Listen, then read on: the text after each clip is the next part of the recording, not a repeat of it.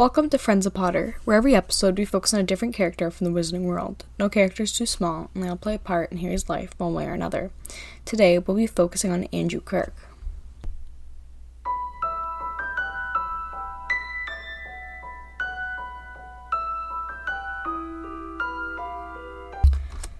Well, said Angelina dully, pulling off her cloak and throwing it into a corner. We finally replaced you.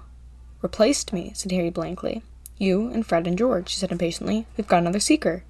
Who? said Harry quickly. Ginny Weasley, said Katie. Harry gaped at her.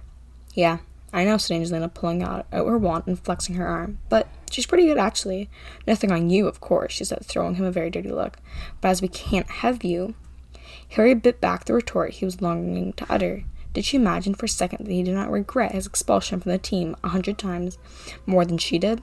And what about the beaters? he asked, trying to keep his voice even. Andrew Kirke, said Alicia without enthusiasm.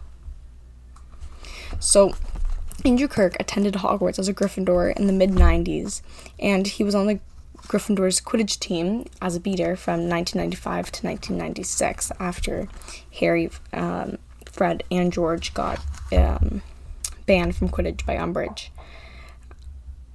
Unfortunately, he wasn't very good, and most the most memorable moment of his season was when he fell backwards off his broom in, a fright in, in a fight during a match against Hufflepuff. The name Andrew means man. Thanks for tuning into this episode of Friends of Potter and hope to see you next time. Don't forget to check us out on Instagram at Joey Loves Potter and if you wish to become a patron and have access to our blog, then visit patreon.com slash friends of Potter.